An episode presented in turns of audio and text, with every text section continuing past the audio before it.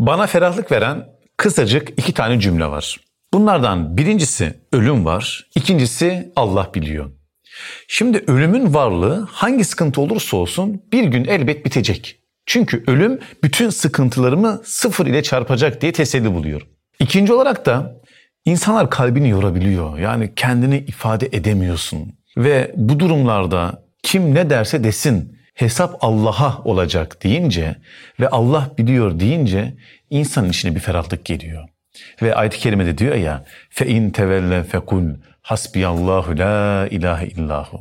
Yani eğer senden yüz çevirecek olurlarsa de ki Allah bana yeter.